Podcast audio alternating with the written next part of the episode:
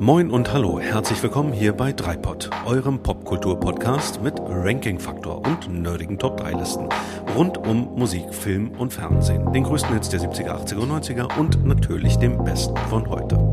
Wir sind Micha, Björn und Daniel und wünschen euch gute Unterhaltung.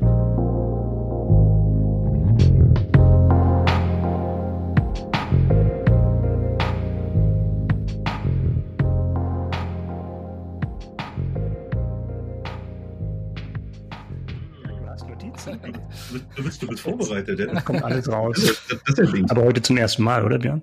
Na, natürlich. Das ist noch nie was, noch nie was notiert. Wenn ihr wollt, dann kann ich einfach loslegen. Auf jeden Fall. Dann sage ich mal wieder herzlich willkommen da draußen an den Empfangsgeräten. Hier ist Dreipod, euer Popkultur Ranking Podcast.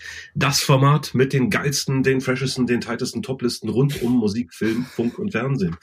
Wir schreiben das Jahr 2021 nach Christi Geburt und das Jahr 1 nach Corona. Und umso herzlicher wünschen wir euch, liebe Hörerinnen und Hörer, ein gesundes und glückliches neues Jahr. Wir, das sind nämlich eure drei Hosts, eure drei Ohrwürmer, eure Stimmen im Kopf. Hier ist der Typ, der wie kaum ein anderer vor ihm das Wort Kitsch-Tube geprägt hat. Hier ist der muntere Medienmann Micha. Guten Abend.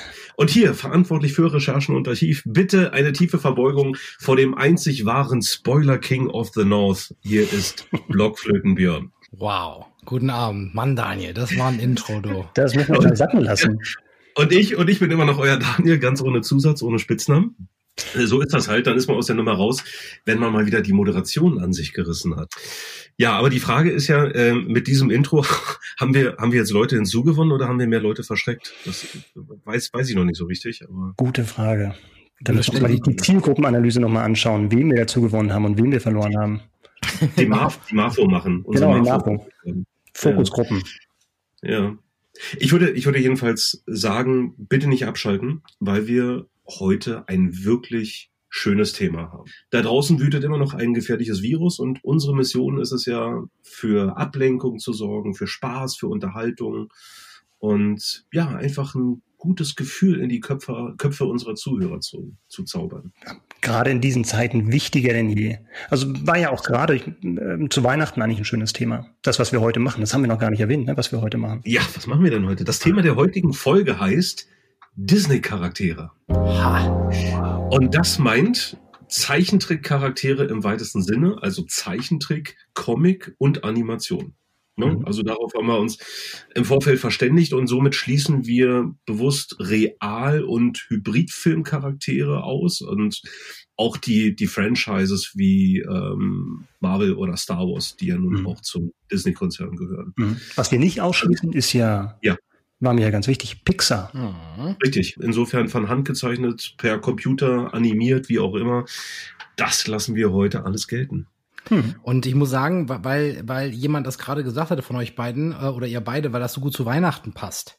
Mhm. Ich habe tatsächlich die Zeit genutzt. Wir haben ja unsere die Aufzeichnung unserer Sendung ein Stückchen nach hinten verschoben, weil ich zwischenzeitlich meine Stimme etwas angeschlagen war. Ja. Und ich habe diese Zeit genutzt, zwei Disney-Filme zu gucken. Mhm. Mal sehen, ob die nachher noch mal in den Nominierungen vielleicht in irgendeiner Art und Weise auftauchen durch einen Charakter, aber ähm, hm. das passt also irgendwie auch zur Weihnachtszeit. Ja, ja, ja, ja. Und wir, und, wir, und wir haben so viel Zeit verstreichen lassen, dass deine Stimme schon wieder leicht angeschlagen ist. Aber das, das kriegen wir heute hin. Insofern ähm, auch ich bitte um Vergebung. Ich bin hier gerade im brandenburgischen Outback und habe mein Mikro vergessen und muss auf diese kleinen weißen äh, Kopfhörer, äh, Mikrofon-Headset-Dinger zurückgreifen. Eines sympathischen amerikanischen Mittelstandsunternehmens. Aus Kalifornien, ja. genau. Aber, Daniel, genau das war, das war dein Spitzname. Du meintest, du hättest keinen gehabt, aber du warst doch der Einsiedler.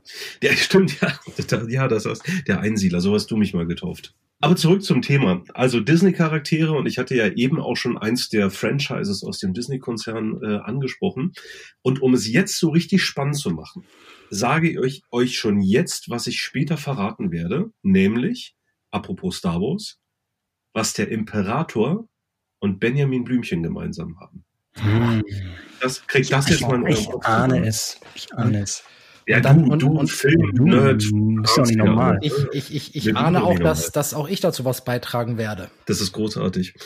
Ähm, bevor wir ganz viel beitragen, ähm, lasst uns einfach noch mal ganz kurz über die Spielregeln sprechen, nämlich für alle, die für 2021 den guten Vorsatz haben, ich muss mehr Podcasts hören und sich zum ersten Mal zu uns verirrt haben. Ganz kurz drei Punkte. Wir haben ein übergeordnetes popkulturelles Thema. Das haben wir in jeder Folge. Und das heißt heute Disney-Charaktere, Zeichentrick und Animation. Es geht reihum. Jeder von uns trägt seine persönliche Top-3-Liste vor, wobei wir uns bei jeder Platzierung abwechseln. Und der Clou von Sianze, wir kennen unsere Top 3 Items im Vorfeld nicht und wir tun nicht nur überrascht. Habe ich Daniel, vergessen? Aber das, Also du, du, du gut bringst hier wirklich ein neues Level an Professionalisierung rein heute, finde ich. Also, ja, ne? ja, ich meine, wenn es, wenn es ähm, von euch keine weiteren Worte der Vorrede gibt, dann könnten wir eigentlich auch einsteigen.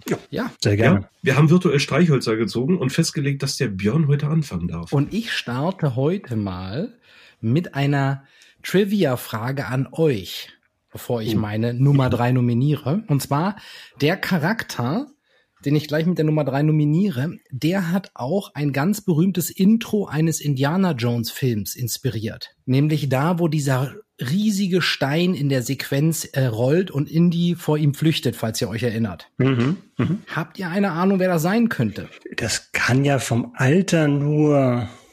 Ich hätte jetzt mal auf Donald Duck getippt. Fast. Es ist Dagobert Duck. Hm, okay.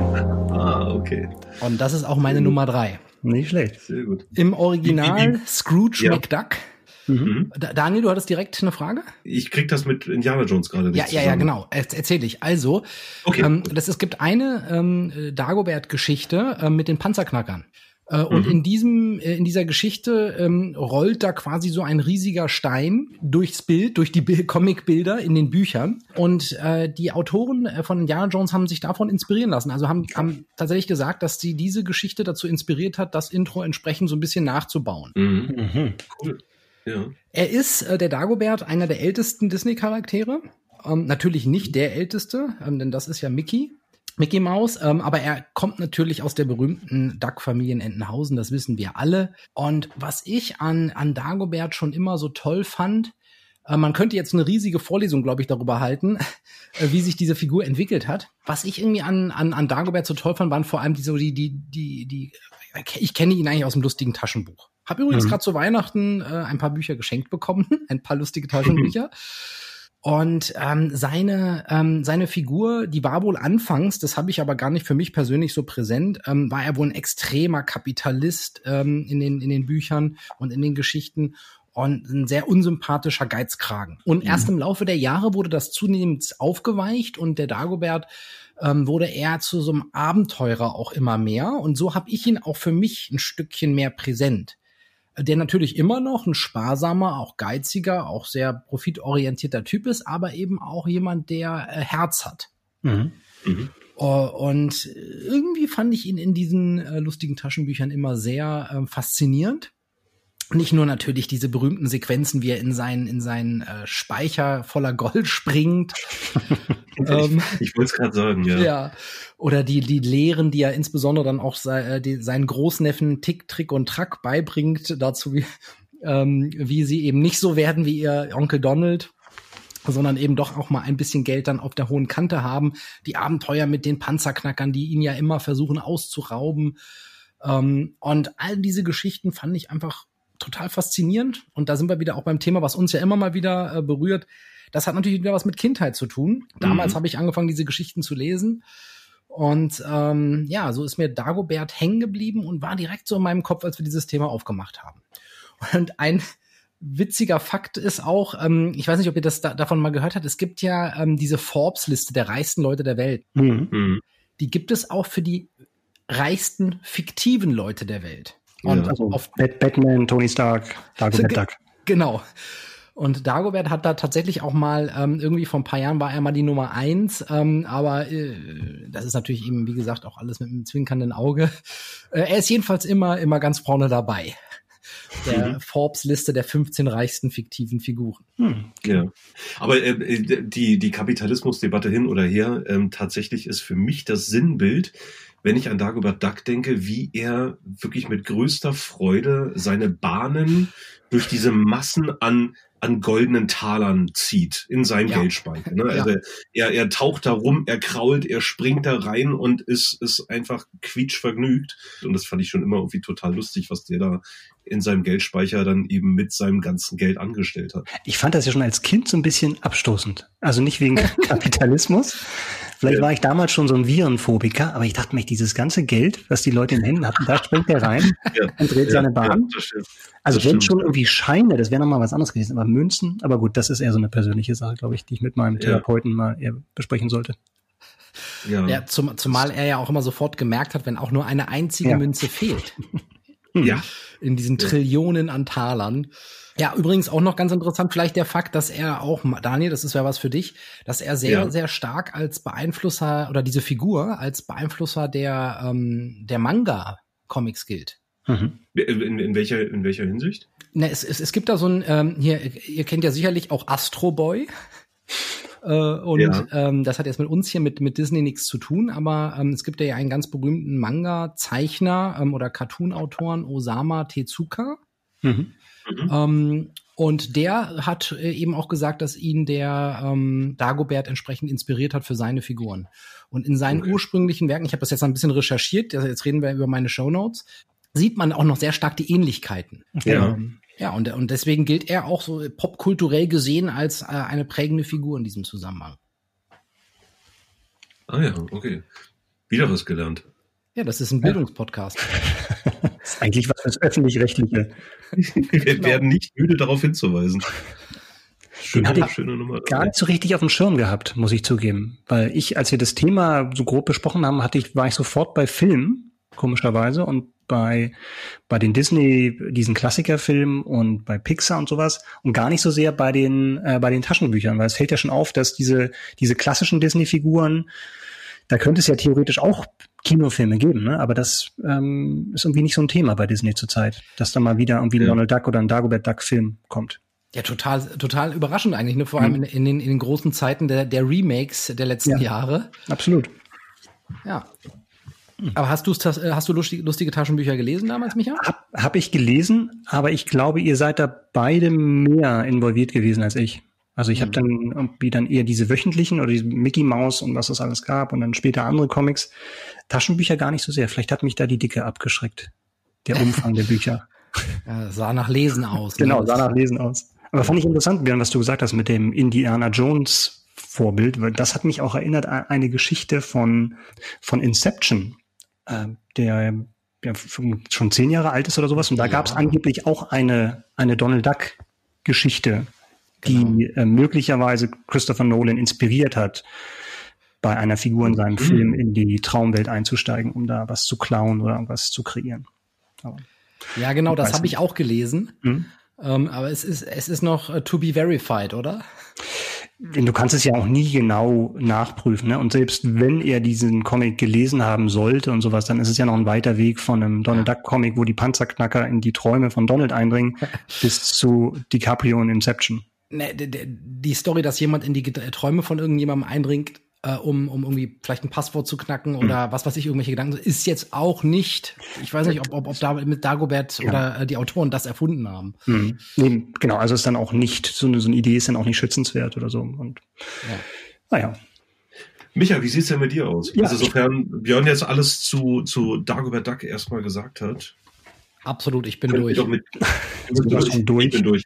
Dann, dann können wir doch mit dir weitermachen. Bitte. Ja. Ist meine, deine Nummer drei? Meine Nummer drei ist überraschend, die war selbst für mich überraschend, weil das jetzt überhaupt nicht so eine sagt von wegen, ah ja, so ganz bekannte Disney-Figur und eine Ikone, überhaupt nicht. Ich wusste, muss zugeben, ich kannte die Figur natürlich und war auf meiner Shortlist relativ schnell, aber ich kannte noch nicht mal den Namen. Also es ist eine relativ kleine Figur in einem Film und der Film heißt Ratatouille ein Pixar-Film von 2007. Und es ist aber nicht, es geht ja um eine Ratte, die versucht Koch zu werden, es ganz kurz umrissen. Und äh, es ist auch nicht die Hauptfigur, die ich habe auf Platz drei. Es ist auch nicht die interessante Nebenfigur des, ähm, des Kritikers, des äh, Food Critics Anton Igo, sondern es ist mhm. der Chefkoch Skinner. Jetzt werden so viele sagen, Chefkoch Skinner, wer soll das sein? Es ist der, der ja, Arbeit, der, der Arbeit. Skinner, ne? Ja, das ist nochmal noch mal was anderes, animationstechnisch, äh, Direktor Skinner. Nee, es ist ähm, ein Chefkoch und zwar so der, der, der Despot des, des Nobelrestaurants, äh, kleinwüchsig. Ich glaube, die Kochmütze ist größer als er. Das heißt, er muss sich auch, ähm, hat, hat so einen ganz schmalen Schnurrbart, mhm. wie gesagt, riesige Kochmütze und muss ähm, jedes Mal, wenn er kosten will, sich so, ein, so eine kleine Leiter holen, um überhaupt an, an den Herd zu kommen. Wie gesagt, es ist eine mhm. kleine Rolle, aber ich finde, das ist so die, der Inbegriff der, der, der Pixar-Kunst wirklich mit kleinen Figuren und in kleinen Momenten äh, wirklich eine Figur zu erzeugen, die hängen bleibt und die, die ganz speziell ist und einzigartig ist. Und ähm, also riesige Augen, schmaler Schnurrbart, das ist schon so ein bisschen nah an der Karikatur. Und ich, äh, die, die Zeichner haben sich tatsächlich auch so ein bisschen in diesem cholerischen bisschen von der äh, von Louis de Finet inspirieren lassen. Also als, ja. als, als Vorlage sozusagen.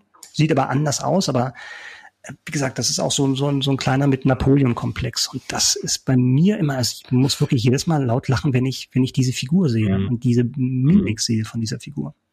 Ja, ich, ich hatte mich jetzt nicht erinnert, aber ich habe es mir jetzt hier gerade im Hintergrund aufgerufen und muss schon automatisch bei den Bildern lachen.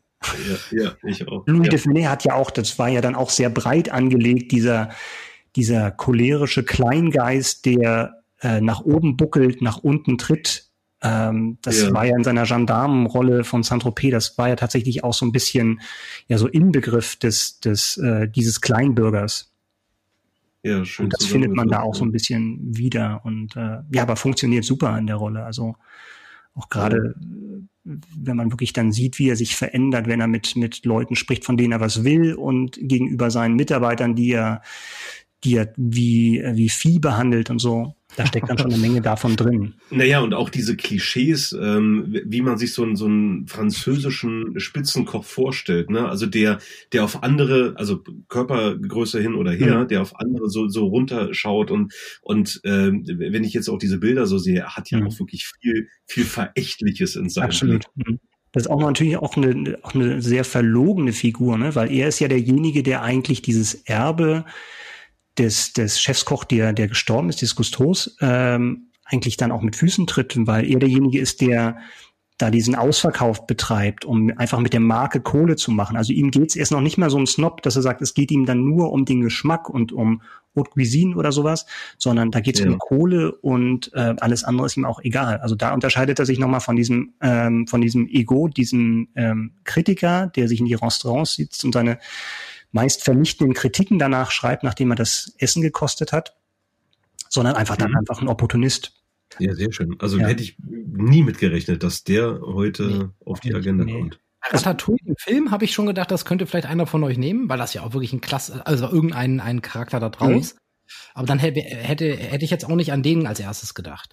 Nee, das ist tatsächlich, die anderen sind auch super. Er ist natürlich ein bisschen extremer. Und mhm. da gibt's eine Szene, wo ich immer wieder wo ich eigentlich immer wieder einen Rücklauf mache, um mir das anzuschauen, weil gegen Ende des Filmes ähm, sitzt er sich in seinen eigenen äh, Besucherraum und ins eigene Restaurant inkognito mit Trenchcoat und so weiter, mit, mit Hut und so weiter und ähm, will halt auch dieses Ratatouille essen, von dem alle schwärmen und der Chefkritiker ist auch da und dann, dann kostet er dieses Ratatouille und innerhalb von zwei Sekunden macht ja. dieses Gesicht von, von Skinner eine, eine Wandlung durch, also nicht nur eine einfache Wandlung, sondern es geht Überraschung, dass er erstmal denkt von wegen, was ist das denn? Dann mhm. Genuss, mhm. wo er so wirklich mhm. versonnen schaut, verträumt schaut. Dann Ärger, weil er merkt, er muss die Fassade wahren, weil, weil er vielleicht möglicherweise gerade beobachtet ist. Aber dann gewinnt doch wieder der Genuss, wo er dann wieder ganz ja. versonnen lächelt. Und das alles innerhalb von ein, zwei Sekunden. Also das ist wirklich ganz, ganz große Kunst. Ja, und, und wo ja, wo ja auch schon fast so, ähm, fast irgendwie so melancholisch ja, ja, ja. dahin, ja. Sich irgendwie, er, er, er erinnert sich, glaube ich, irgendwie an früher. Und, und, und genau, das ist der, das ist der Schiffkritiker. Da gibt's ja so ein richtiges Flashback, wo das Ratatouille seine, seine Zunge so. berührt, dass er ja. dann, das genau, das ist nochmal eine andere Szene, wo er praktisch so. mit dem, mit dem Schmecken dieses, dieses Gerichts in seine eigene Kindheit zurückgebeamt wird mit so, einem, mit ah, okay, einem Kamerazoom und wo, sein, wo er sich irgendwie das Knie aufgeschlagen hat und dann kommt seine Mutter und hat was gekocht und will ihn trösten mit seinem Lieblingsgericht. Und das ist halt Ratatouille. Das erinnert ihn, was diese Ratte gekocht hat, erinnert ihn an das, an das Leibgericht seiner Kindheit und dadurch weicht er halt auf. Großartig. ähm, das, das, ist ja, das ist ja tatsächlich etwas, was mich an Pixar-Filmen auch immer fasziniert, weil es ging nicht nur ähm, als Pixar-Filme groß und bekannt wurden und, und, und diese Technologie sich auch äh, durchgesetzt hat, es ging nicht eben nur um einen technologischen Wandel. So nach dem mhm. Motto, früher hat man das alles mühsam per Hand gezeichnet und animiert und, und keine Ahnung, viele, viele hundert Menschen haben stundenlang irgendwelche Dinge durchgepost mhm. und, und, und so weiter. Man hat wirklich die Möglichkeiten, die man mit diesen, mit dieser Technologie eben hat. Man hat die ausgereizt bis zum geht nicht mehr. Und genau in so einem, in so einem Minenspiel mhm. und in, in diesen ganzen Details. Also das geht mir heute immer wieder so, wenn ich mir Pixar-Filme anschaue, die auch gerne jetzt einfach schon mal ähm, viele, viele Jahre alt sind, wie viel Liebe fürs Detail man damals eben in diese Filme reingesteckt hat. Und das mhm. finde ich immer wieder bis heute faszinierend. Mhm. mhm. Ich finde, was, was mich bei, bei Pixar-Filmen fast noch mehr fasziniert, ist, das sind die Geschichten. Also klar, die, die mhm. technischen Möglichkeiten und dass die wirklich ausgereizt sind und Liebe für die, fürs Detail. Aber tatsächlich die Geschichten, die ja teilweise dann auch von der, von der Ausgangssituationen vielleicht gar nicht so originell sind oder zumindest jetzt keine, das sind ja keine neuen Storytelling-Sachen, wo tausend Twists kommen oder sowas, sondern das sind ja schon auch Figuren, die man alle nachvollziehen kann, aber trotzdem, dass das so fein getuned ist vom Drehbuch und auch in der Entwicklung, die sitzen ja wirklich Jahre dran, ähm, diese Filme zu schreiben und zu produzieren und auch ständig, anders als bei Realfilmen, auch ständig für für eine riesengroße Belegschaft gescreent werden und dann kriegst du halt Feedback aus allen Ecken und musst dich rechtfertigen. Und jede Sache, wo du vielleicht normalerweise durchkommen würdest als Regisseur und Drehbuchschreiber, kriegst du da um die Ohren gehauen, im positiven Sinne. Mhm. Und mhm. sowas optimiert natürlich eine Sache. Mhm. Ja. ja, also wie gesagt, eher eine ungewöhnliche Wahl, ähm, wenn man sagt, berühmte oder beste Lieblings-Disney-Figuren, aber eine, an der ich nicht vorbeikam. Finde ich klasse. Dann würde ich meine Nummer dreimal ja. in den Ring stellen. Ja. Und ähm, meine Nummer drei kommt auch wie Björns Nummer drei aus Entenhausen. Und sie heißt Daniel Düsentrieb. Wow. eigentlich hätten wir damit rechnen müssen. Eigentlich hättet ihr damit rechnen äh, müssen können und ähm, ja, aufgrund meines Namens. Ja, du, wenn es äh, Micha in Entenhausen gegeben hätte, hätte ich es auch gemacht. Ganz ehrlich. Jetzt, jetzt auch. Ja, ja. Obwohl, einer von den Panzerknackern vielleicht. Kennt man da die Namen? Everett? Nee, das waren die 1000. Ist egal. das war andere Comicwelt. Andere Comic, andere Comic-Gangster.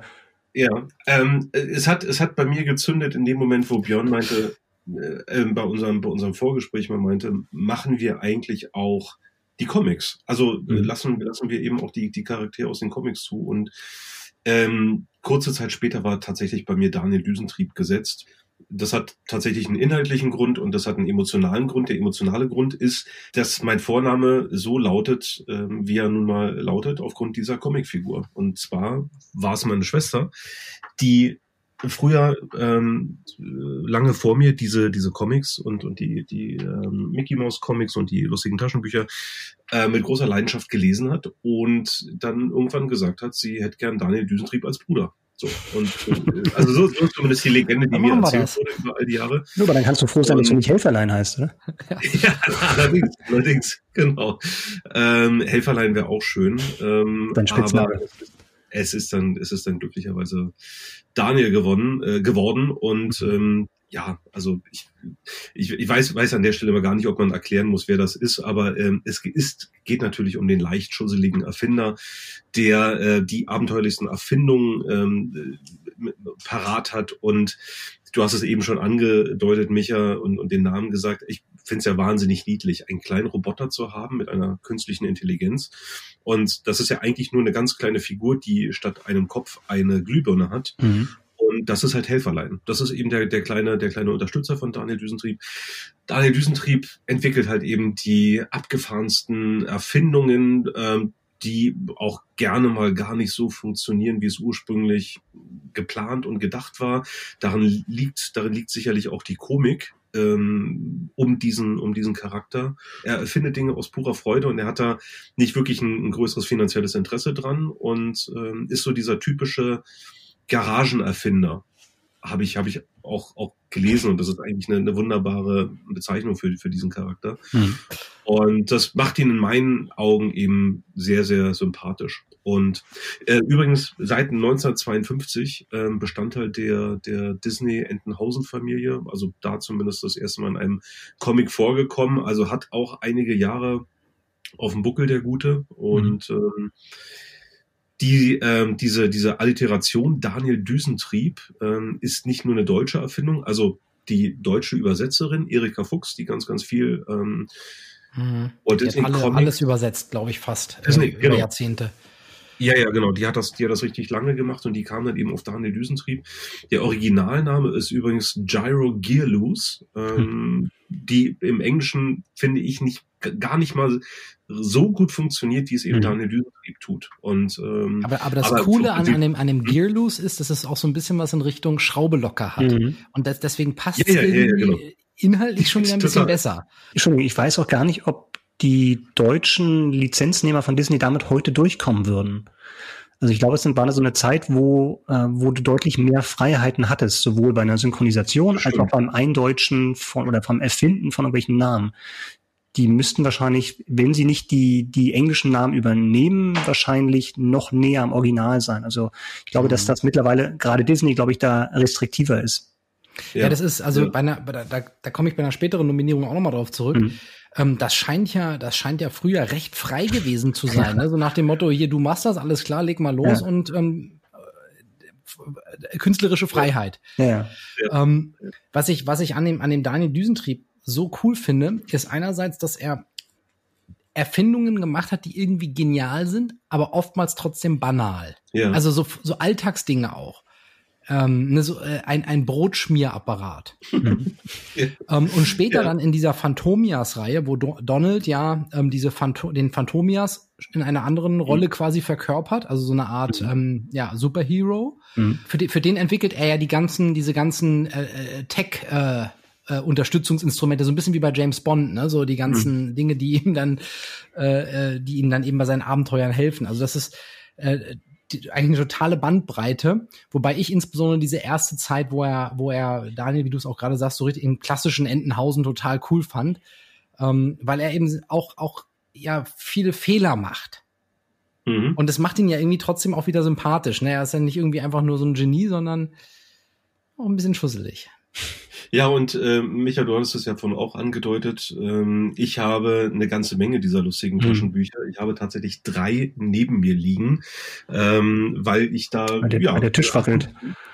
weil der Tisch wackelt und ähm, tatsächlich, also ohne Witz, ich liege im Sommer gerne dann mal in meiner Hängematte und lese so ein lustiges Taschenbuch. Das ist äh, einfach eine, eine wunderbare Seit, ich hätte jetzt fast gesagt, ich habe das seit Jahrzehnten nicht in der Hand gehabt, aber ich glaube, ich habe es letztens mal irgendwie bei meiner Tochter ähm, eins gesehen ja. oder in der Hand gehabt, aber seitdem tatsächlich ist das überhaupt nicht mehr ähm, Teil meines Lebens, komischerweise. Nee, also wirklich. Ich habe mich äh, im, im Sommer lege ich mich in die Hängematte und dann dann wird irgendwie ein lustiges Taschenbuch rausgeholt, weil man, man kann so wunderbar dabei abschalten. Es ist ja. nicht nicht komplex, es ist nicht anstrengend. Man kann einfach mal so ein bisschen bisschen den, den Kopf ausschalten und sich ähm, einfach diesen Geschichten hingeben. Und ähm, tatsächlich, ich habe ich habe hier so ein paar Sachen neben mir, die ich die ich bis heute absolut liebe, weil diese diese Geschichten mitunter auch total abenteuerlich mhm. und historisch sind. Also äh, wenn es darum geht, dass die, dass die ganze Entenhausen-Familie äh, da in, in irgendeine andere Zeitepoche mhm.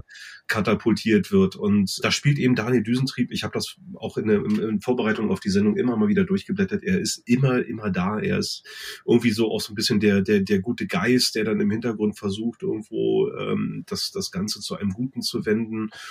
Und deswegen mag ich den Kerl einfach. Und Hat er denn mal eine Partnerin bekommen eigentlich? Weißt du das? Nicht, dass ich wüsste. Mhm. Das, das wäre mir neu. Aber er hat einen ganz bestimmten Satz geprägt, nämlich dem Ingenieur ist nichts zu schwören. Und mhm. vermutlich äh, damit ein äh, Satz, der millionenfach in deutschen Ingenieursfamilien äh, geprägt wurde mhm. äh, oder verwendet wurde, geprägt. Ja, und ähm, hm? Schon, du hast doch auch mal die aktuellen lustigen Taschenbücher in meiner Hand gehabt. Ne? Wir hatten vor einiger Zeit mal drüber gesprochen. Ja. Ähm, wie, wie haben die sich verändert? Also sind die deutlich moderner geworden mit mehr Anspielung auf die heutige Zeit oder sind das immer noch so zeitlose Geschichten? Ähm, also es ist jetzt nicht so, dass ich äh, reihenweise diese, diese, die, hm. die neuen Ausgaben gelesen habe, aber ein paar hatte ich tatsächlich in der Hand.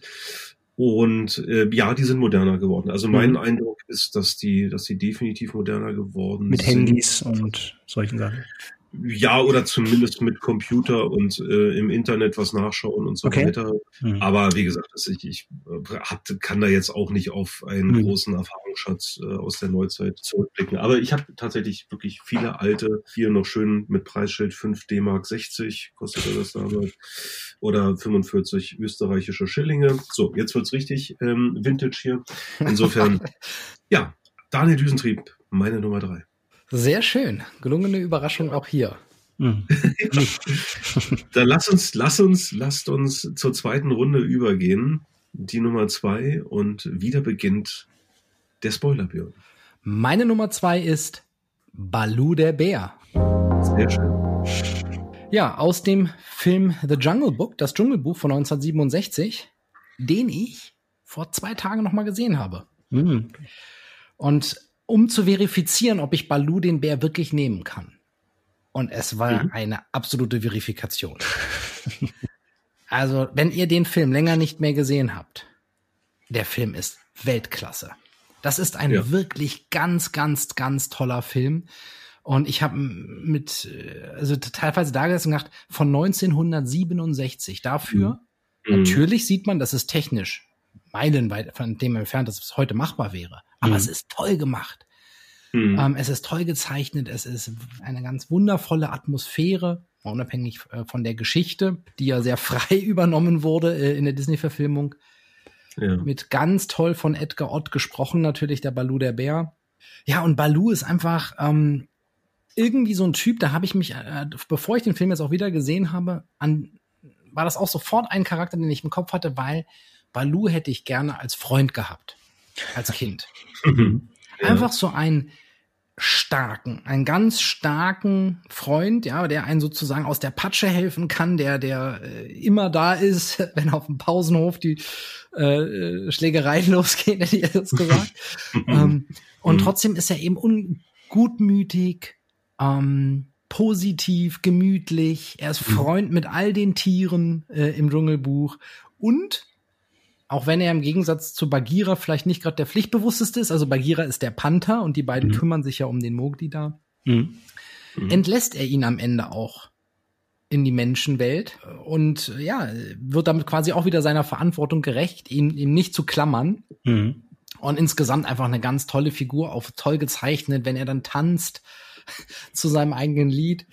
Ja, ist einfach herrlich, finde ich, finde das ganz schön. Ja, eine sehr gute Wahl. Also die, ja, die Musik ist ähm, ohnehin in dem ganzen Film toll, finde ich. Das ja. ist mir, als ich den letztes, letzte Mal, ist bei mir ein bisschen länger her als bei dir, ein paar Jahre oder sowas, aber das ist mir auch nochmal aufgefallen, dass wirklich sagst, dass jedes Lied irgendwie ein Ohrwurm und mhm. ähm, trägt den Film nochmal mehr und das unterscheidet ihn nochmal von vielen anderen oder von einigen anderen Disney-Musicals, wo man vielleicht ein, zwei Sachen ja. hat oder vielleicht auch nur eins oder auch gar keins, wo man sich irgendwie danach dran erinnern kann. Aber dieser, dieser Kultstatus, den der Film hat, ne, den, den, äh, den kann ich absolut nachvollziehen.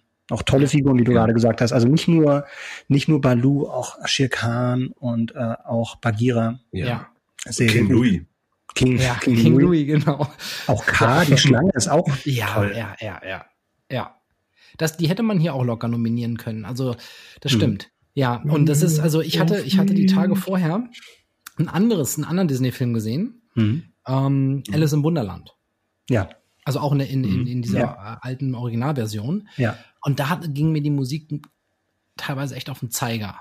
Mhm. Ähm, aber die haben auch nicht, ah, doch, doch, der, der Teemacher singt, ne? Aber es wird weniger gesungen, glaube ich, ne, als beim Dschungelbuch. Also ich hatte fast das Gefühl, es ist mehr.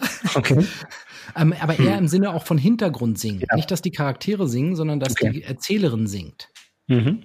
Und da, als ich dann las, so, ähm, okay, Dschungelbuch stand irgendwie unter der Kategorie Musical Comic. Äh, mhm. Bei iTunes drin und dann dachte ich, oh Gott, noch so ein Film, war das wirklich so schlimm, ne? Also fandst ja. du das nur als Kind nicht und ganz im Gegenteil, Micha, wie du sagst, die Musik top. Und auch die Stimme natürlich ähm, von Edgar Ott ist einfach, hm. weiß ich nicht, das ist, das ist irgendwie, vielleicht liegt es auch daran, wenn man das als Kind, da sind wir wieder bei dem Thema gehört hat, dass das irgendwie so eine Wohligkeit auslöst. Hm. Ähm, aber der hat natürlich eine wundervolle Stimme.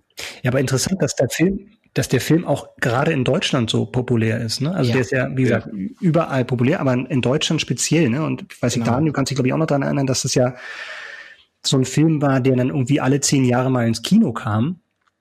Mhm. Und dann halt immer super gelaufen ist. Also da hat ja ohnehin Disney so eine Verknappungspolitik gefahren. Ich glaube, der kam auch ganz, ganz lange Zeit nicht auf VHS raus, ähm, mhm. eben, um dann auch diesen Kino, diese Kinoveröffentlichung nicht zu, zu schädigen und so. Und ähm, speziell in Deutschland, also dass, äh, dass die dann nochmal besonders mhm. abfahren, das spricht, glaube ich, auch tatsächlich über für die Qualität der Synchronisation.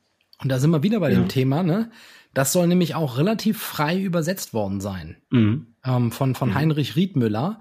Ähm, und das, das spielt so ein bisschen in die Richtung, die du vorhin angesprochen hast, Micha, ne? dass das mhm. offensichtlich damals ähm, sich noch deutlich weiter entfernt hat von den englischen Originalen als heute. Ja. Was man ja auch übrigens in dem Lied zum Beispiel sieht. Ne? Also das Lied ist mhm. schon deutlich anders als, ähm, als das Original. Mhm. Ähm, aber das ist, das hat wahrscheinlich genau gut passt. Der Film gilt ja insgesamt auch als einer der erfolgreichsten Filme ähm, aller Zeiten, ne? Ja. Ich glaube, in Deutschland, also hängt natürlich immer davon ab, welche Statistik man da ähm, zielt. Ich glaube, der ist immer noch in Deutschland, wenn ich mich nicht irre, immer noch der erfolgreichste Kinofilm aller Zeiten. Eben ja. durch diese Mehrfachverwertung ähm, hat er das dann irgendwie geschafft, dann vor wirklich vor den, vor den modernen Blockbustern zu sein. Mhm und The Bare Necessities sogar mit einer Oscar-Nominierung. Ja, tolles Musical, toller Film, tolle Figur. Ja, also das ist für mich wahrscheinlich der Zeichentrickfilm, der wie kein zweiter mit, mit meiner, mit meiner Kindheit verbunden ist und auch tatsächlich so in meiner, in meiner Familie einen hohen Stellenwert hatte. Und damit wir uns alle mal wieder alt fühlen können, ich hatte diesen Film als, als Hörspielversion auf Schallplatte. Mhm. Und also das war, das, es, es gab, es gab dann später irgendwann mal so den Trend, dass man so, so Hörspieladaptionen gemacht hat, aber das war tatsächlich eine verkürzte Version der Tonspur des Films. Original. Ja. Ich möchte mal behaupten, ich kann den Film in weiten Teilen mitsprechen. Und cool. ähm, ja, tolle Nominierung. Ja. Ähm, ich, und ich meine, das war ja nun, der Film ist ja nun sogar schon weit vor unserer Zeit erschienen. Das soll schon was heißen. Ne? Das soll schon was heißen. Ja. Ähm, ich weiß gar nicht, war, war das technologisch gesehen, ähm, war das, war das, sagen wir mal, groundbreaking, was die da gemacht haben? Weil ich, weil ich, ich finde das wirklich toll, irgendwie, wenn ich mir vorstelle, mhm. boah, 1967, aber natürlich finde ich das schwierig zu beurteilen, weil natürlich heute ganz andere Dimensionen möglich sind. Also ich glaube, jeder Disney-Film war noch mal, haben, hat, glaube ich, noch mal eine Schippe draufgelegt, zumindest in der Zeit. Ich glaube, dass die dann mhm. eher später eine Schwächephase hatten, so gerade in der ersten Hälfte der 80er. Mhm. Aber ich glaube auch zum Beispiel, dass ich weiß zum Beispiel, dass bei beim Dschungelbuch auch manche Sequenzen dann auch tatsächlich in, in, in späteren Filmen nochmal aufgetaucht sind, wo sie dann die, ja. die, die Bewegung übernommen haben, aber dann die Figuren geändert hat. Zum Beispiel bei Robin Hood ähm, ja, aus, von Anfang der 70er. Diese Tanzszenen von, von, ähm, von King Louis und von, von ja, Baloo, dass ja. das dann später eben Robin Hood und andere Figuren wurden, eben um auch ein genau, bisschen haben, Zeit zu sparen. Ja, die haben, die haben ein bisschen recycelt, das stimmt. Ja. Aber wenn man schon klaut, dann bei sich selbst, insofern alles gut. Sehr gut, wunderschön. Micha, wie sieht denn deine zwei, wie sieht denn deine Nummer aus? Oder, oder wie heißt sie vielmehr? Meine zwei sieht ganz, ganz anders aus. Also jetzt kommt ein harter Schnitt. Wir kommen von einer der liebenswertesten Disney-Figuren zu einer der, oh. ja, bösesten, Hate. ja, Hate, verachtenswertesten Figuren. Und diese Figur ähm, heißt Scar. Ja. Aus ah. König der Löwen von 94. Oh Mann, das, der, der, das, das, das schmerzt mir jetzt noch, dass du. Oi, oi, oi. Ja, hast du den, naja, nichts verraten. Ach, du, den, der Film tut dir weh, meinst du? Oder? Also die Erinnerung. Ah, die Erinnerung, ja, ja. Da musst du jetzt durch, weil ich muss kurz nochmal ja. für die zwei Hörer, die es nicht wissen, kurz zusammen. also ich mache es wirklich ganz kurz. Ne? Es ist König der Löwen, es gibt den bösen Scar, es gibt den lieben äh, Mufasa Und es gibt Simba, den Sohn von Mufasa. Und ähm, Spoiler Alert für einen Film von 94. Sagen wir mal so, also Scar ist nicht ganz unschuldig am Tod von Mufasa. Würde sein Anwalt sagen vielleicht. Mhm. Äh, und was aber fast noch schlimmer ist, ist, dass er, also ist auch ein Löwe und was noch fast schlimmer ist, was glaube ich auch Kinder so beeindruckt hat, die den, die den Film sehen, ist, dass er dem, dem Sohn von Mufasa einredet, dass er schuld gewesen ist. Also das Kind war mhm. schuld am Tod seines Vaters. Mhm. Und das ist sowas perfides und sowas, was so eine, Ur, was so eine Urangst anzapft. Ja. Da muss man schon Respekt haben. Ich glaube, also jetzt, wo ich gerade drüber nachdenke, ich glaube, Scar wäre auch eine würdige, würdige Nominierung für unsere allererste Folge von den fiesesten Bösewichten. Stimmt, stimmt. Gewesen, mhm. wo wir, ja. Glaube ich, eigentlich nur über menschliche Bösewichte gesprochen haben. Aber ja. ein Löwe hätte es auch verdient gehabt, da unter der Top 3 zu sein. Ähm, ja. Was, ja, also das ist, das ist schon ziemlich übel muss man ganz ehrlich mhm. sagen. Also das ist eine, das ist eine grandiose Nominierung, die ich tatsächlich auch im Kopf hatte, mhm. die ich auch verifizieren wollte durch nochmal gucken des Films. Mhm. Ich habe den tatsächlich damals im Kino das letzte Mal gesehen. Und ich habe den deswegen nicht geguckt, weil ich so viel, ich, in diese Stimmung will ich jetzt nicht kommen. ich gebe es zu. Also das ist einfach, das hat so geschmerzt damals, ja. Äh, irgendwie, weil, weil genau wie du es gerade beschreibst und diese ganze Mimik von ihm und wie er mit diesem ja. Kind in Anführungszeichen, diesem Kind Löwen redet, mhm. ist sowas von krass. Oh. Mhm. Ja, es ist ja dann nicht nur einfach nur böse sein, sondern es ist ja dann auch mehrere Gesichter haben. Ne? Ja, also genau. bevor es zu diesem Zwischenfall oder zu diesem ähm, Mord, wenn man so will, ähm, bevor es dazu kommt, macht er sich ja schon ganz anders schuldig. Ne? Also er, er, er stiftet praktisch den jungen, neugierigen Löwen an, zu einem gefährlichen Ort sich zu begeben, praktisch in einen Hinterhalt zu locken, mhm. indem er ihm sagt, von wegen, ach, da gehen nur da gehen nur die großen Löwen hin, die mutigen Löwen. Da solltest du nicht hingehen. Das ist viel zu gefährlich für den. Das stachelt natürlich dieses Kind natürlich an, der sich, das sich beweisen will. Und ähm, also ja. schon sehr, sehr durchtrieben. Das ist schon so die höhere Schule der Bösewichte, anstatt jetzt einfach nur irgendwie äh, jemanden äh, zu verfolgen oder jemanden aufzuschlitzen. Dieses manipulative, mhm. das ist schon schon sehr, sehr gut gemacht. Also wenn man es mal wertfrei beurteilen möchte. Also lass, lass uns doch zusammenfassen. Er ermordet seinen Bruder. Ja. Mhm. Und äh, manipuliert dann den seinen Kind Neffen mhm. äh, in einen Hinterhalt, um ihn auch zu ermorden. Genau. Aber er, weil er ja selber König sein will. Also das ist genau. ja so sein sein. Er, steht, er fühlt sich halt die ganze Zeit im Schatten seines Bruders und will selbst der Anführer des des, der, der, der Löwe und damit der, des Tierreiches werden. Also das mhm. ist das Motiv und da gilt es natürlich auch, nicht nur seinen Bruder, sondern auch den nächsten in der Rangfolge aus dem Weg zu räumen. Insofern alles nachvollziehbar und durchgeführt natürlich mit einer mit einer Kaltblütigkeit und mit mit auch mit dieser Sarkasmus ist natürlich auch sehr sehr schön in der Rolle und ja. da ist natürlich auch so ein Fall bei Disney, wo wo das schon eine Phase war, wo sie äh, berühmte Sprecher engagiert haben für Rollen und das hat Jeremy Irons mhm. gesprochen, sehr, sehr gut und da merkt man dann auch, wenn wirklich Teile der, der Mimik und des Stimmfalls wirklich in die Figur mit einfließen. Also wenn sich die Zeichner da inspirieren lassen. Also zuerst wird der, das, das Dialogdrehbuch aus, aufgenommen und danach wird dann praktisch mit das, mit, mit dem als, als Richtwert, als Maßgabe dann die Figur gezeichnet. Und da fließt halt ganz, ganz mhm. viel ein und ist schon sehr, sehr gut. Ein, Satz noch dazu zu dieser Perf der Perfidität oder äh, ist ja wie der, der Bruder bittet ihn ja, fleht ihn ja im Sterben noch an. Mhm. Und dann schmeißt er ihn da irgendwie runter, ne? Mhm. Und das der ist das finde Lang lebe der König. Ja, genau. Das sind die letzten Worte. Mhm. Ja, aber, aber auch schön synchronisiert. darf man, ja, darf man auch noch sehr gut, dass du es an, äh, anbringst. Genau. Thomas Fritsch im, im, im Deutschen, äh, ja. Ja. auch viel Jeremy 1 in, in äh, Live-Action-Filmen synchronisiert und mhm. auch Russell Crowe und auch ja jahrelang der Erzähler der drei Fragezeichen gewesen. Also ja. ganz toll übersetzt und synchronisiert, das stimmt. Ja, jetzt ist ja, der also Schmerz doch zurückgekommen. Keine, keine gute Laune-Nominierung von mir, tut mir leid. Nee. Aber das hat mich jetzt, das hat mich jetzt ein bisschen runtergezogen. Aber ja, aber das ist ja auch so ein Disney-Film, ne? Irgendwie die, die Eltern ja. der Hauptfiguren sterben zu lassen. Ähm, das, das, man, man, man tut das ja immer so ab als Kinderfilm, aber es geht da schon ans Eingemachte. Ne? Ich Mhm. Ähm, das ist, nur weil es Disney ist, ist es nicht gleich irgendwie ab null Jahren äh, irgendwie geeignet, sondern wenn so ein Elternteil stirbt, das ist schon so eine Urangst. Und ich glaube, ja. deswegen war auch speziell dieser Film so erfolgreich. Das war, glaube ich, damals der erfolgreichste Disney-Film bis dahin. Mhm. Und auch ja toll mit, mit dem ne, berühmten Titelsong von Elton John. Stimmt, da kann man auch über die Musik springen. Ist jetzt nicht ganz so, wäre jetzt bei den, bei den, bei den Musikstücken von Disney-Filmen bei mir nicht ganz vorne, aber natürlich super erfolgreich, auch Oscar und so. Ähm, aber wie gesagt, diese Themen, das ist ja uralt, es wurde ja auch schon mal gesagt, das ist eigentlich Hamlet in, Hamlet in Afrika, genau, ja. Shakespeare und ähm, da ist eine Menge, Menge dran, weil diese, diese Sachen, mhm diese Grundkonstellation und diese Themen, um die es da geht, die funktionieren seit Jahrtausenden. Mhm. Und hier genau. ist es halt ein Animationsfilm.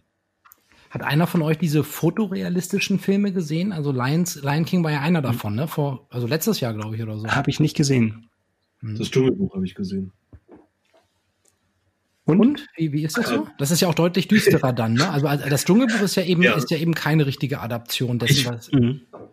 Also ich, ich muss, ich muss gestehen, ich habe mich lange geziert, den zu schauen, weil ich damit auch nicht immer so einverstanden bin, dass man sagt, okay, man, man muss das jetzt irgendwie, man, man muss da so ein, so ein Realfilm-Remake machen oder irgendwie mit, mit CGI da so, so ein äh, so einen Film hinzaubern, ähm, aber der ist richtig gut. Also ich fand den, fand den sehr, sehr unterhaltsam, sehr spannend, sehr, sehr gut gemacht hätte ich nicht gedacht vorher. Ich war da so ein bisschen, es, es gibt nur ein Dschungelbuch, ja, da war ich so ein bisschen trotzig.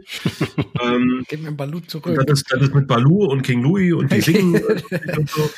Ähm, und deswegen habe ich mich ja tatsächlich lange, lange gescheut, diesen, diesen Film zu sehen, aber der, der lohnt sich. Also zumindest für Dschungelbuch kann ich sagen, ähm, ich fand den, fand den wirklich überraschend gut.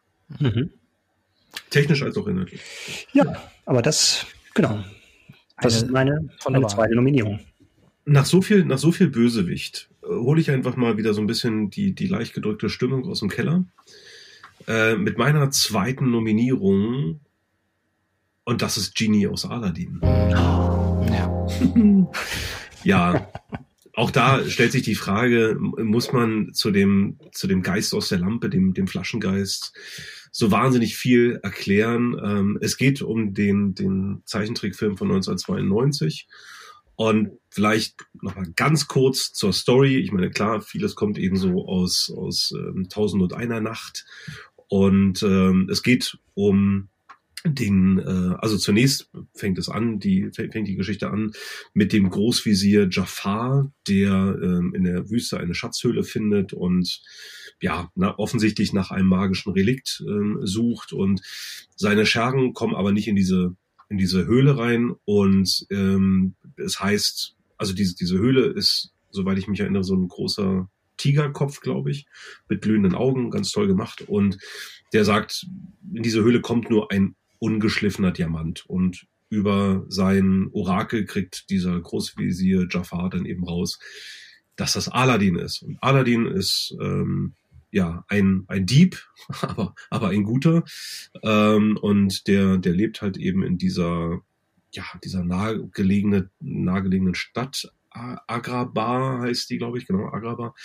Und ähm, ja, dann Aladdin äh, durch einen Zufall lernt dann auch die, die hübsche Prinzessin Jasmin kennen und verliebt sich in sie und durch eine blöde Verkettung von Umständen wird Aladdin dann äh, unter, ein Vor unter einem Vorwand verhaftet und ähm, soll dann also quasi als Handlanger des, des Großvisiers in diese Höhle und dann eben diese, dieses magische Relikt, diese Öllampe ähm, für den Großvisier sicherstellen. Und Aladdin findet diese Lampe und äh, wir wissen alle, was passiert. Er reibt diese Lampe und Genie ähm, betritt das, das Spielfeld. Ja, also der, der, der Flaschengeist, ähm, wie er zum einen dargestellt wird, ähm, auch hier wieder ganz, ganz toll gesprochen, sowohl im Original als auch in der, in der Synchronisation. Wird im Original nämlich von Robin Williams gesprochen und in der deutschen Version von Per Augustinski. Und nein, wir sagen jetzt nicht Gott hab sie selig, sondern wir denken uns das nur. Diesmal hätte ich sogar also, zugelassen. Also, da, da, da, kann man, da, da kann man das mal bringen. Ne? Also zwei, zwei, zwei ganz wichtige Aspekte. Ähm, ich kann mich daran erinnern, wie ich im Kino saß und eigentlich nur am Lachen war. Mhm. Ähm, und, und das macht diesen Charakter für mich so besonders. Und was den ganzen Film dann auch nochmal für mich besonders macht, ich hatte den Eindruck seinerzeit, ich habe den lang nicht mehr gesehen, äh, das kurz als Disclaimer.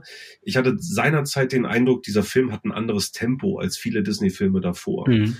Und äh, der war sehr, sehr. Oder? Nee, nee, der war sehr temporeich. Ich hatte, ich habe den sehr Genie. temporeich. Bitte? Durch Genie.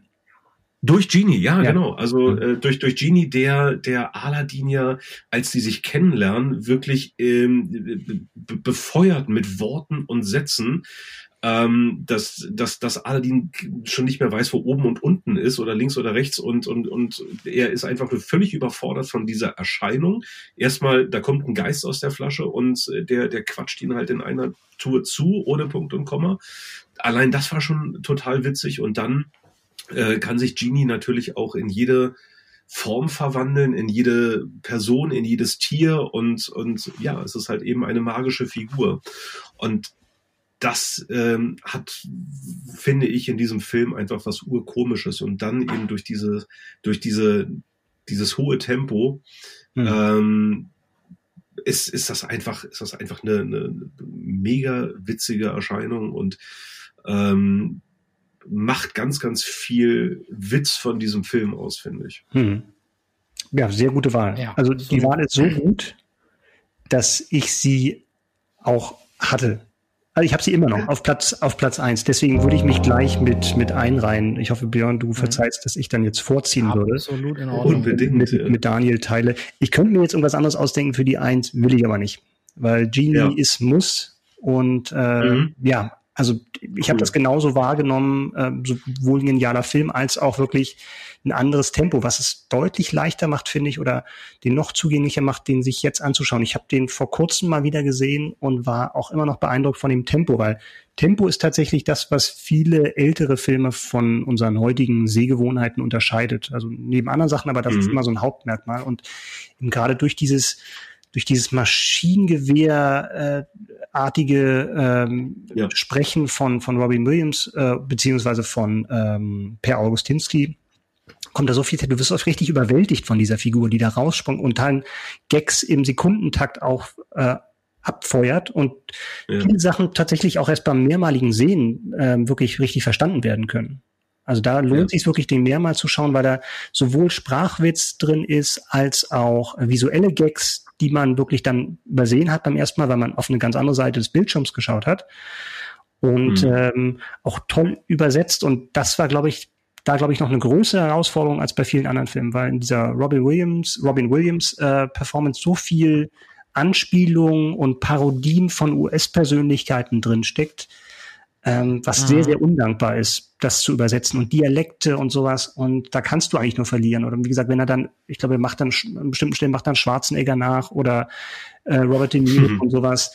Das ist natürlich mhm. undankbar, sowas ja. zu übersetzen. Das haben sie toll, mhm. toll gelöst und ähm, ja, wie gesagt, hält sich immer noch sehr, sehr gut, dieser Film, muss ich echt sagen. Was mir noch einfällt, dass der eine Sache, dass er sich auch so gut gehalten hat, obwohl es so viele Anspielungen gibt auf irgendwelche Promis und sowas, hat er sich, ist es halt nicht, wirkt es nicht zu alt, weil einige Filme, die gerade so mit, mit popkulturellen Anspielungen zu tun haben, wenn man sich jetzt zum Beispiel Shrek anschaut oder sowas, ja. finde ich, haben sich nicht so gut gehalten. Also wenn du dann siehst, wie Fiona irgendwie in der Luft stehen bleibt und es kommt dieser Matrix Kamera-Move, was damals irgendwie gefühlt jeder dritte Film irgendwie persifliert hat, mhm. damit kann man das funktioniert halt heute nicht mehr, wenn du den Film anschaust, weil diese, diese, diese Anspielung wirklich spezifisch in dieser Zeit verankert ist. Und heute ja, stimmt. Äh, macht das nicht so viel Sinn. Und wenn ein Abspann spielt dann irgendwie Smash Mouth oder sowas, das äh, ist schwierig. Also da ja. ist es da für mich tatsächlich eine Qualität, wenn ein Film zeitlos bleibt.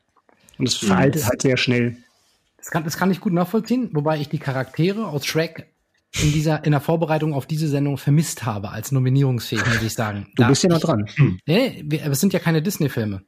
Ach stimmt, ja, das ist ja Dreamworks war das genau, ja. Genau, das ist Dreamworks. Und, ja, und die Charaktere hätte man, ja, da hätte ich aber stimmt. drei in meine Top 3 nehmen können. Shrek, Donkey, äh, ja, also Shrek ist schon eine, eine coole Figur, das stimmt schon. Shrek, stimmt schon. ja. Der, also diese Märchensachen bei Shrek äh, sind auch völlig in Ordnung. Also dass, genau, dass ja. praktisch diese diese Märchen-Klischees äh, irgendwie aufs Korn genommen werden, völlig völlig in Ordnung. Aber so manche Sachen sind ein bisschen schlechter gealtert, fand ich. Ja, absolut.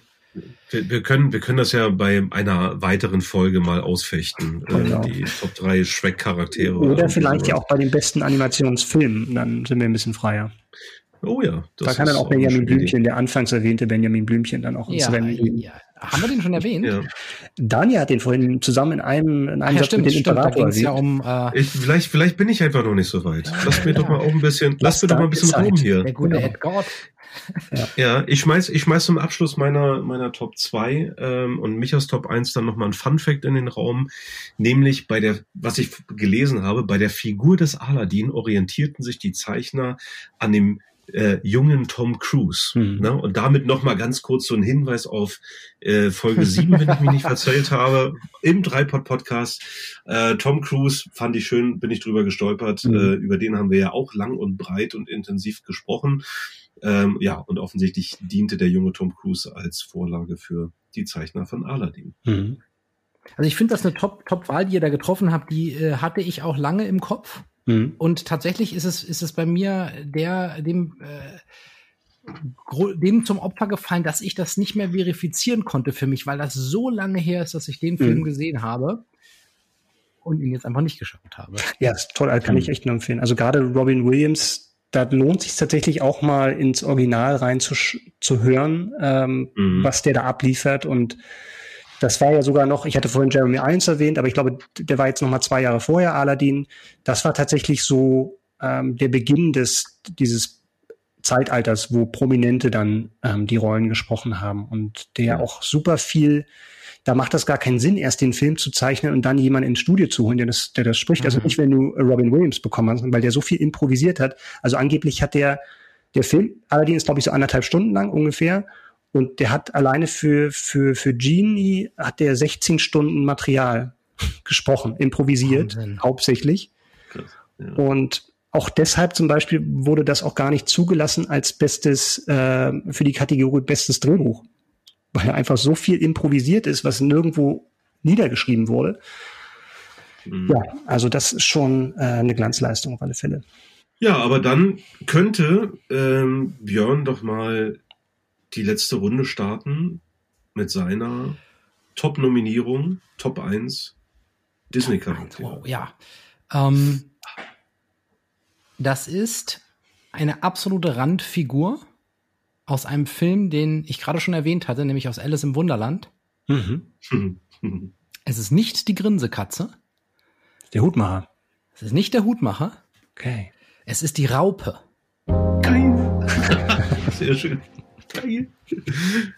Es ist ja. die, also die Raupe, Onkel Raupe, Raupe Abso, Lem, äh, sie hat viele Namen. Ähm, das Buch äh, zu der Geschichte von Alice im Wunderland, also oder Alice im Wunderland beruht ja auch auf einem auf einer Buchvorlage, die nicht eins zu eins in dieser Disney, in diesem Disney-Film ähm, übernommen wurde, sondern auch ein wenig angepasst wurde. Deswegen auch vom Namen her jetzt nicht eine eins zu eins Zuordnung. Alice im Wunderland, glaube ich, ähm, je nachdem, welche Version man gesehen hat, müsste man jetzt schon eine Inhaltsangabe machen. Mhm. Aber die, die kürzeste Version ist ähm, ein kleines Mädchen namens Alice, ähm, ja, äh, die in der realen Welt lebt. Äh, die fällt quasi in eine Art äh, Erdloch, so ein Hasenbau rein und äh, damit in einen in ein Wunderland, in dem es äh, ganz skurrile Figuren gibt ähm, und sie wandert da durch und äh, sie schrumpft äh, und sie wird größer, wenn sie bestimmte Sachen isst oder trinkt. Ähm, und sie weiß auch gar nicht, warum sie da ist. Äh, ja, das ist jedenfalls äh, im Endeffekt die Geschichte in Kurzform. Und dabei begegnet mhm. sie eben, wie gesagt, diversen ja, kleinen Aufgaben und, klein, und, und interessanten Persönlichkeiten. Und ihr habt ja gerade auch schon ein paar andere genannt oder wir alle zusammen. Mhm. Ähm, der Hutmacher, äh, die Grinsekatze und so weiter. Ähm, und eine Figur ist eben diese Raupe. Ach ist das nicht diese, diese Kifferraupe? Jetzt fällt mir das ja. ein.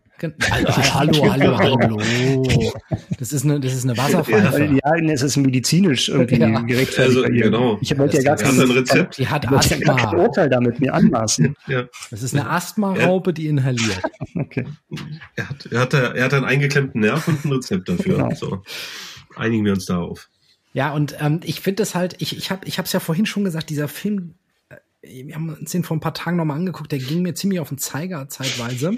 Und, und da war auch das, was ihr gerade, also ein enorm langsamer Film. Mhm. Und auch im Gegensatz zum Dschungelbuch fand ich das technisch und ja, vielleicht ist es auch einfach eine andere, es ist eine andere Geschichte und es ist auch mhm. ähm, einfach ein anderer Film. So, der, der ist, der Film jedenfalls ist nicht, der, der ist schon gealtert, würde ich mhm. sagen. Und, und neuere Interpretationen gibt's ja viel von Alice im Wunderland, äh, unter anderem vom, von Tim Burton. Ja. Die ich mhm. übrigens, ähm, Micha, du bist ja kein Tim Burton-Fan, aber die ich richtig klasse finde.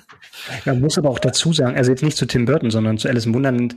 Ich, der ist jetzt, glaube ich, aus den 50ern, der Disney-Film. Ja. Und die Vorlage ist ja dann noch mal ja. älter. Ne? Insofern ist das auch möglicherweise verständlich, ne? dass das noch mal ein bisschen älter wirkt dadurch.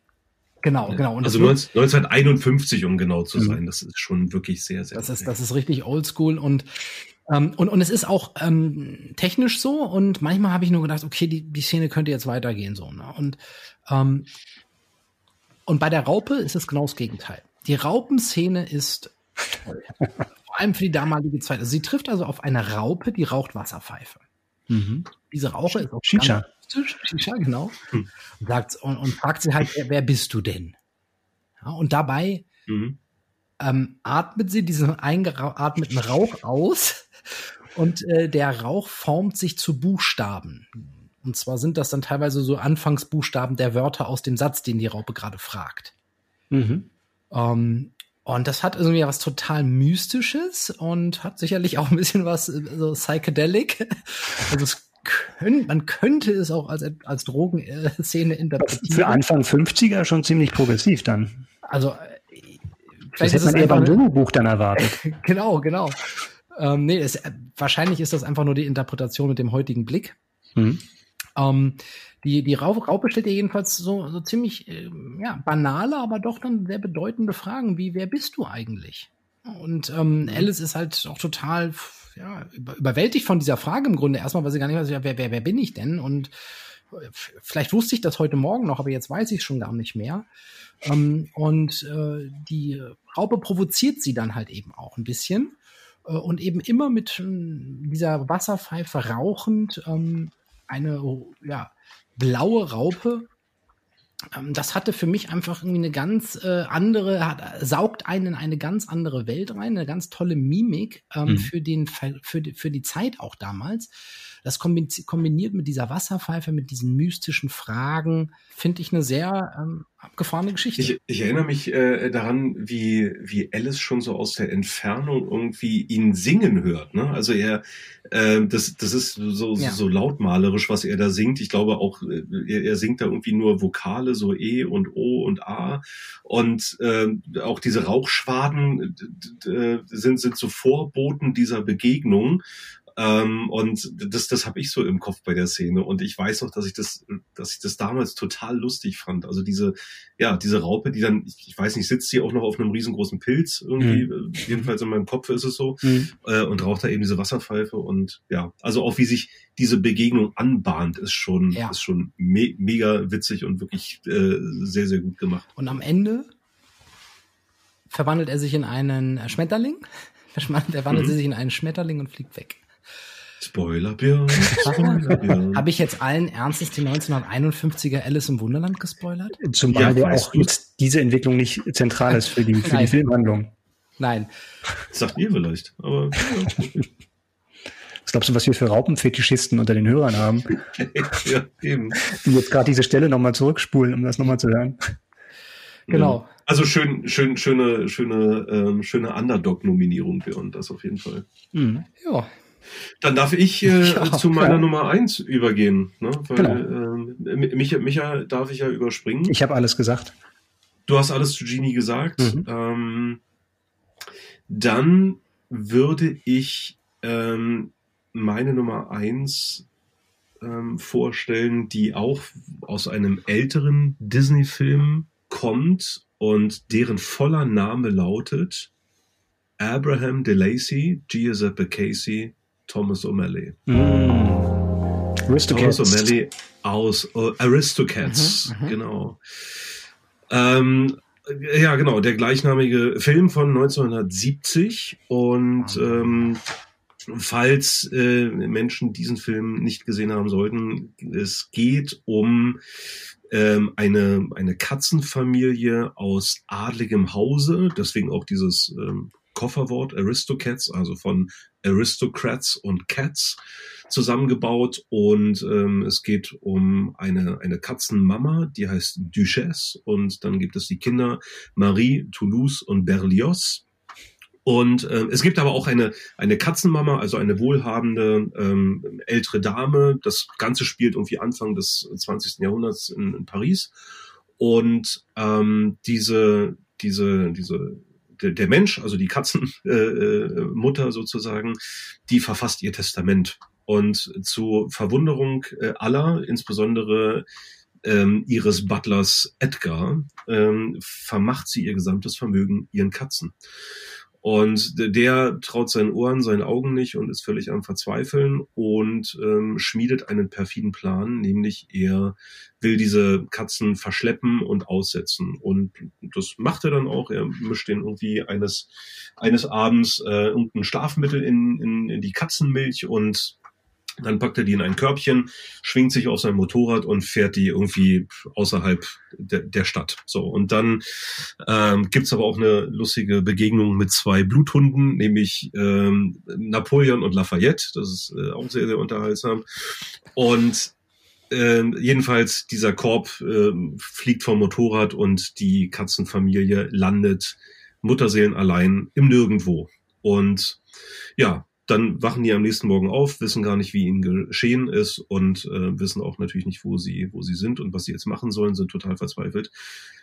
Und dann kommt er daher und er singt und es ist Thomas O'Malley. Und äh, Thomas O'Malley ist ein Kater, der sich dann dieser Familie annimmt und dessen Mission es ist, diese Familie zurück zu ihrer, ähm, zu, zu ihrem Frauchen zu bringen. Und das ist einfach er ist einfach eine coole Sau. Der ist, der ist locker, leicht, witzig, ähm, charmant, verwegen. Es ist so dieser, dieser Prototyp von so einem waghalsigen Abenteurer, aber er ist auch, weil er Duchesse irgendwie auch heiß findet, er ist ein einfühlsamer Gentleman und er ist ein Held, weil er total selbstlos sich dieser, dieser kleinen Familie, der Katzenfamilie da annimmt und die eben beschützen will und, und, und die Chefs und die Kinder irgendwie ganz, ganz äh, putzig findet. Und insofern verbindet er ganz, ganz viele tolle Attribute für ja, einen Charakter in einem locker leichten Abenteuerfilm. Und ähm, jetzt schließt sich der Kreis, Björn, weil mhm. auch Thomas O'Malley vom Edgar. einzigartigen Edgar Ott gesprochen wird. Mhm. Und äh, übrigens ein wasch, wasch, waschechter Berliner, genau, Berlin-Dahlem geboren. Ja, äh, Sylt beerdigt, das ist ja, das ist ja die Stimme.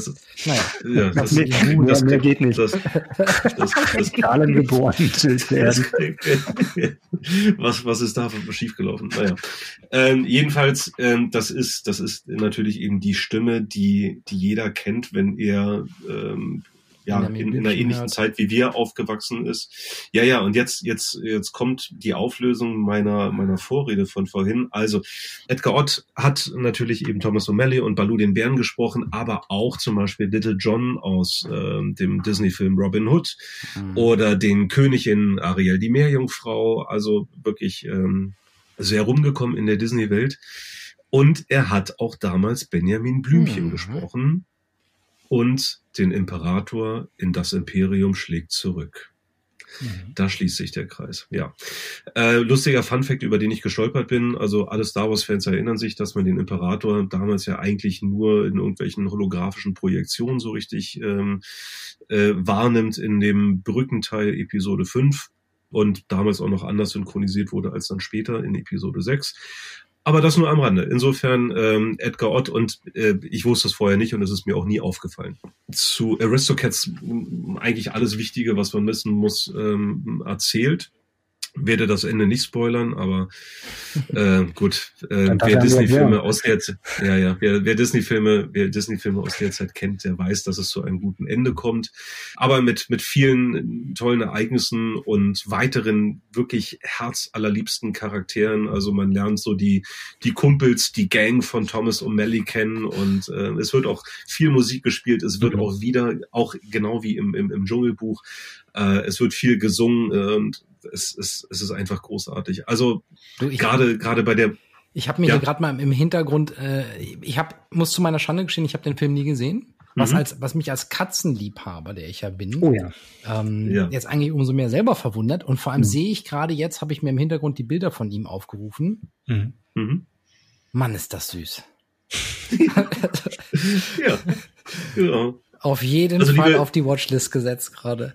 Ja, liebe Hörerinnen und Hörer, wenn es euch ähnlich geht wie Björn, äh, ihr mögt Katzen, habt den Film nicht gesehen, googelt vielleicht mal kurz ein, zwei Bilder und äh, dann guckt euch diesen Film an. Also das ist, das ist wunderbar. Das ist ein großartiger Film aus der früheren Disney-Zeichentrickfamilie ähm, und also auch ein Film, den ich nie im Original gesehen habe und tatsächlich nur die, die deutschen Stimmen kenne. Da sind dann eben auch so ein paar ältere dabei, ähm, äh, die man vielleicht nicht mehr aus der Gegenwart kennt. Äh, beispielsweise Duchesse wird gesprochen von Brigitte Grothum, Thomas O'Malley's Kumpel Swingy gesprochen von Klaus Hafenstein, der dann wiederum mhm. bei Dschungelbuch den King Louis gesprochen hat mhm. ähm, und dann auch noch äh, weitere Urgesteine, die Wolfgang Völz mit äh, dabei oder auch in einer ganz kleinen Nebenrolle Reinhard May.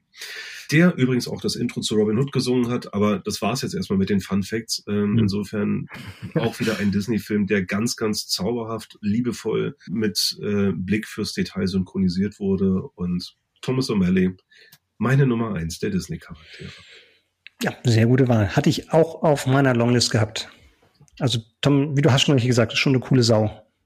Also Lebenskünstler, ja, Musikerfreunde und ähm, ja, der, der genießt das Leben schon richtig und also ein Abenteuer. Ja. Schon, ja. schon cool. Ah, Mensch, und ich muss den auch mal wieder sehen. Äh, ja, also ich muss, also muss auch sagen, dass, dass das macht mir richtig den Mund wässrig. Ja. ja, Björn muss es nachholen und ich muss ihn wirklich mal wieder sehen, weil es ist äh, echt lange her. Mhm. Aber gut. Ich müsste ja noch einen Honorable Mention loswerden, für, wo du gerade Robin Hood gesagt hast. Da komme ich nicht drum rum. Na bitte. Ähm, ja. Da, da gibt es ja gleich mehrere. Also zum einen die, die Hauptfigur Robin Hood, Held meiner, ja. einer der Helden meiner Kindheit, wirklich einfach als, als Abenteurer. Da muss man eigentlich gar nicht viel, genau. gar nicht viel sagen. Robin Hood als Figur ist natürlich schon so eine Ikone und äh, die Reichen beklauen, den Armen geben, guter Bogenschütze und äh, gewinnt jedes Duell, also ganz toll. Und, ähm, und im gleichen Film natürlich auch Prinz John, der Löwe ja. mit der zu großen Krone, mhm. ja. Die ständig runterrutscht. Und wenn er besonders deprimiert ist oder traurig ist oder Angst hat, dann dann nuckelt er am Daumen. das ist so schön. Ja. Das ist echt gut. Und eine Sache muss ich noch loswerden. Ähm, auch so eine Art Figur, Randfigur eigentlich in dem Film von Zoomania. Kennt ihr Flash? Das, das Faultier? Ja, ja, ja, ja, ja, ja, ja. Ich glaube, er hat nur eine oder maximal zwei Szenen, aber es ist so genial. Oh, Aus gutem Grund ja. damals im Trailer gewesen. Ja. Eine beste Szene des Films, wo sie ja. die beiden, das ja. Ermittlerpaar, für die, die es nicht gesehen haben, das Ermittlerpaar eben zu, ich glaube, es ist eine Führerschein-Zulassungsstelle gehen, also zu, zu einer, ja. zu, zum Amt gehen ja. und eine Info brauchen. Und hinter dem Schalter sitzt ein Faultier, Flash. Guter Name für ein mhm. Faultier. und, und dem erzählen sie einen Witz. Und dann passiert alles vorhersagbar und dann lacht er wirklich, also verändert sich dann auch die Mimik von ihm, als er beginnt, diesen Witz zu verstehen, aber halt im Zeitlupentempo, weil er Soundtier ist, ja. alles langsamer geht. Ja. Und die sind unter Zeitdruck und dann lacht er erstmal natürlich lange und dann eben, was das nochmal in die Länge zieht, ist, dass er seiner Kollegin den Witz versucht zu erzählen. in diesem Tempo. Also echt genial ja. gemacht. Also das, oh, das, das habe ich gar nicht auf dem Schirm gehabt. Ich hatte es auch nicht auf dem Schirm, mir ist es jetzt gerade eingefallen, ja. während wir die Sendung aufgenommen haben. Absolut. Also ich, ich befürchte ja einfach, dass wir, dass wir, dass uns noch so viele ähm, ehrenwerte Erwähnungen ähm, einfallen, umso länger wir darüber sprechen und umso länger wir in unseren ähm, Filmerinnerung herumkramen und ich fand es auch gar nicht so einfach, muss ich dazu sagen. Nee, also diese Top 3 die, die, die, die Longlist ist schon lang. Von den ursprünglichen Disney-Klassikern bis hin zu den, zu den neuen Pixar-Filmen und so. Ähm, mhm. auch, auch allein, weil technisch heute ganz andere Dinge möglich sind, zum Beispiel. Finde find, ja. find, find, ich enorm und schwierig, die Vergleichbarkeit da herzustellen. Mhm. Ja, es sind schon mal so 80, 90 Jahre Filmgeschichte plus was eben in, im, in dem Comic-Bereich lief. Und keiner hat Bambi genommen. Keiner hat Bambi genommen. Ja. Oder Klopfer. ja, das ist doch ein, ne, das ist doch ein wir uns. Lass uns doch über nächstes Mal reden, Jungs. Mhm. Wir würden gerne mal wieder über Musik reden. Ne? Björn, das war auch ein äh, großer Wunsch von dir. Mhm. Ähm, nach, nachdem wir nun über, über weihnachtliche Traditionen und, und äh, über Filmhelden und jetzt auch über Zeichentrickheldinnen und Helden gesprochen haben. Lasst uns mal wieder über Musik sprechen und unsere Top 3 gute Laune-Songs. Also jene Musikstücke. Mit es wird nicht gesungen. Spoiler. Es wird nicht gesungen. Ja, da ist er wieder, der Spoiler ähm, Ja, aber vielleicht ist es genauso. Also ähm, jene Musikstücke, die uns ein Lächeln ins Gesicht zaubern, die die Stimmung aufhellen, uns Alltagssorgen vergessen lassen. Nicht wahr, genau.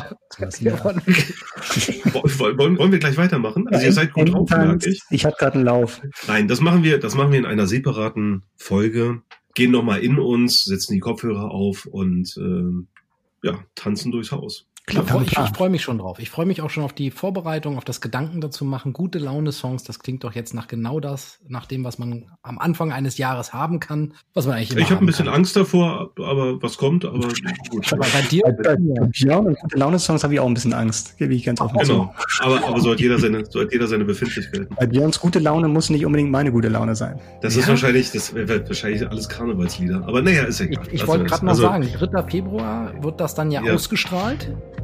Oh, ja. Dieses Jahr wird es alles anders laufen, aber das ist schon schwer in der Sessionszeit drinnen. Mhm, natürlich. Wer weiß es nicht. ja, lieb, lieb, liebe Grüße ins Rheinland an der Stelle. Ähm, nächstes, nächstes Mal gibt's, äh, gibt's was auf die Ohren von Björn. Der wird uns nicht enttäuschen und euch auch nicht. Und ja. Habt ihr noch irgendwelche letzten Worte zur heutigen Sendung? Nein. Was? Na dann. Super. Danke. Tschüss.